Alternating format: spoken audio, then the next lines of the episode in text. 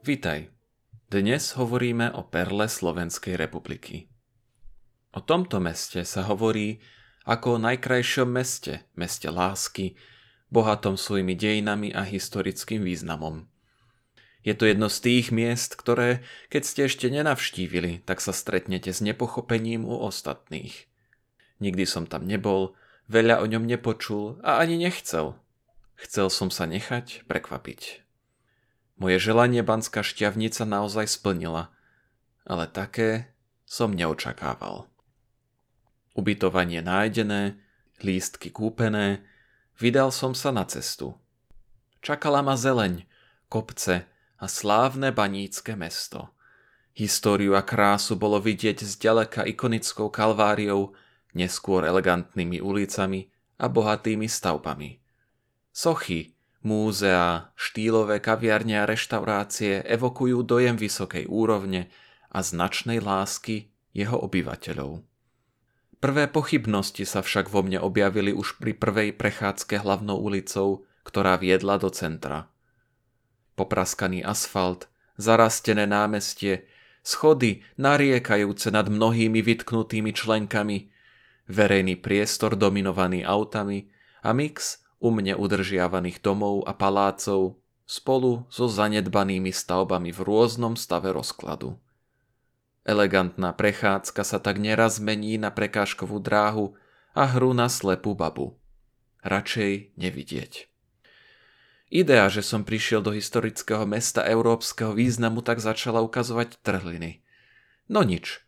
Dobré mesto nerobí len verejný priestor, ale najmä verejný život.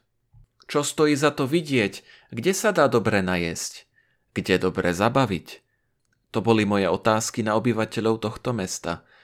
Počul som o múzeách, štôlniach, prírode, dajchoch, o banke lásky, kaviarniach a reštauráciách. Zdvorili a milí ľudia mali vždy dobrú radu a isté nadšenie a hrdosť v očiach. Avšak, keď sa človek pozrel bližšie, tak na pozadí zdvorilosti a starostlivosti o návštevníka sa občas akoby myhli záblesky únavy a melanchólie. Niečo nesedelo. A čoskoro sa to ukázalo aj v slovách. V meste je vraj iba jeden alebo dva podniky hodné návštevy. Ostatné sú skôr pasce pre turistov alebo miesta lacnej zábavy, kam chodia mladí sa opíjať a neraz aj užívať drogy. Tieto slova netreba brať na ľahkú váhu. Svedčia vždy o zanedbaných ľudských potrebách, narušenej spoločnosti a zakorenenej ľudskej mizérii. Počkať, ľudskej mizérii?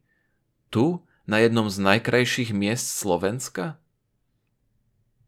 No hrdé banské mesto nemožno navštíviť a nevojsť do štôlne – Banské múzeum bolo mojou ďalšou destináciou. Ale opäť som bol len viac smetený. Opäť som stretol ľudí, ktorí milovali toto mesto. Oddali život jemu a aby návštevníkom odovzdali len to najlepšie. Ale naokolo zastaralá a poškodená výbava, dokumentárne filmy, na ktorých sa ešte dalo počítať pixely voľným okom a tabule, ktoré ešte pokladajú údaje z roku 2004 za aktuálne. Čo sa tu deje? Ďalší deň ma cesta viedla na slávnu kalváriu, dominantu a píchu mesta, no myseľ mi zamestnával tento rozpor a otázky, ktorých som sa možno aj bál počuť odpoveď. Cestou tam som zastavoval miestnych a hľadal odpovede. Realita ma tento raz udrela ako kladivo. Kalvária, ktorá je na každej pohľadnici, na každej lichotivej fotke a je neoddeliteľnou súčasťou mesta, vďačí za svoj stav výlučne skupine nadšencov a darov od súkromných darcov. Nechcel som veriť vlastným ušiam. To je ako by Bratislavský hrad spravovalo občianske združenie, alebo ako by Košickú katedrálu udržiavala skupina dobrovoľníkov vo voľnom čase. Príbeh tam však nekončí. Čo pritom robí mesto, ktoré bohatne na turizme aj z Kalvárie?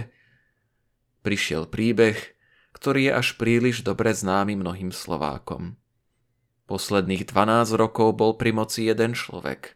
Mesto a jeho inštitúcie prerobil na svoj obraz a začal vládnuť, ako by verejný majetok vlastnil. V Banskej šťavnici je vraj úrad plný lojalistov, priateľov a príbuzných, rozhodnutia poslancov sú brané ako bezzubé odporúčania, nie ako požiadavky obyvateľov a sú zväčša ignorované – a na čom najviac záleží v meste? Kvalita vzťahu s jeho vladárom. V tomto prípade primátorkou. Dane sú zvyšované alebo odpúšťané a problémy riešené alebo zanedbávané individuálne, podľa úrovne vzťahu. O objektivite, pravidlách, štandardoch sa nedá hovoriť. Je to o vzťahoch a kontaktoch. Dozvedám sa, že obyvatelia vnímajú problém alkoholizmu mladých a spisovali petície na zatvorenie tých najhorších podnikov. No majiteľ má vraj dobré vzťahy s vedením. Pred voľbami za zamestnanci úradu občas aj zvonia na dvere obyvateľov a odporúčajú voliť správne, inak by ich mohlo zasiahnuť zvýšenie daní. Šokovaný sa pýtam ďalej a ďalších, ako je toto možné – ako toto môžu obyvatelia, ktorí toto mesto podľa všetkého milujú, dopustiť? Ich odpovede ma ranili ešte väčšmi. Ale taký štandard na Slovensku. A vždy bude niekto nespokojný. Stále je čo zlepšovať. Sústreďme sa radšej na to, čo my môžeme urobiť a nestiažujme sa. Iní rozpačito klopili zraky. Pýtal som sa aj mladých, budúcnosti tohto mesta. A väčšine to bolo jasné. Hneď ako budem môcť, tak odídem do zahraničia. A tu začali kúsky do seba zapadať. Obyvatelia tohto mesta tu asi žijú s rovnakým rozporom, ktorý som aj ja cítil, keď som sa toto všetko dozvedel. Milujú umierajúce mesto. Mesto, ktoré starne, chradne, umiera, ktoré neponúka veľa možností na dobrý život. Každým ďalším úderom kostolných hodín je bližšie k tomu sa stať starobincom, výletným sídlom a zábavným parkom. Ďaleko od hrdého a živého mesta. Kto by vtedy nesiahol po flaši? Poslednú ranu udelil príbeh, ktorý hovoril o človeku, ktorý sa do mesta zamiloval. Otvoril v ňom obchod, zriadil na druhom poschodí malý nocľah pre turistov. Šťastie však dlho nevydržalo. Dom sa dostal do rúk organizovaného zločinu a do dňa musel opustiť svoje živobytie. Nikdy sa nevrátil. Zo sna sa stal bolestivý stred s realitou a zvony opäť ohlásili blížiaci sa koniec. Ako sa toto mohlo stať? Ako sa toto mohlo dopustiť? Iba sa mi to zdá a naozaj nemilujú šťavničania svoje mesto? Neviem. Ale nazdávam sa, že nech to bolo čokoľvek, tak sa to skôr muselo stať pomaly a nenápadne. Tu sa pravidlo prekročí, tam sa spraví láskavosť, zasa inde zruší nejaká norma a toleruje nejaký zločin. Hen tam sa dá priestor chamtivosti, tu zas sebeckosti. A zrazu nežiješ v sne, ale v nočnej more, z ktorej nevieš iné ako utiecť, alebo si nasadiť klapky na oči a radšej sa nedívať. Nech to je akokoľvek, či chcene alebo nie – sú to obyvatelia samotní, ktorí to dopustili. Možno to znie ako výčitka. A možno aj je. Ale je to aj dobrá správa. Totiž na konci dňa nezáleží na tom, že sme sa dopustili chyby. Tých bolo a ešte aj bude. Ale či tú chybu napravíme? Ak mám v svojej moci možnosť niečomu poškodiť, tak mám aj moc to napraviť? Pre nás však zostáva táto otázka.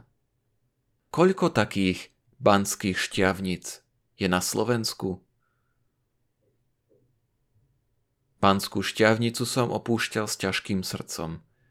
Prišiel som do krásneho mesta s milujúcimi obyvateľmi a hrdého dedičstva svojej vlasti. Odchádzal som z miesta, kde, aspoň na teraz, toto dedičstvo umiera a pripomienku žalostnej situácie Slovenska, do ktorej sme sa koniec koncov dobrovoľne dostali. Každému však musí byť jasné, že to takto nemusí byť. Každý deň vstaneme a urobíme túto krajinu takou, aká je. Starovekí Gréci vraveli, spoločnosť prekvitá, keď otcovia sadia stromy, ktoré budú ich deti oberať. Je najvyšší čas začať sadiť.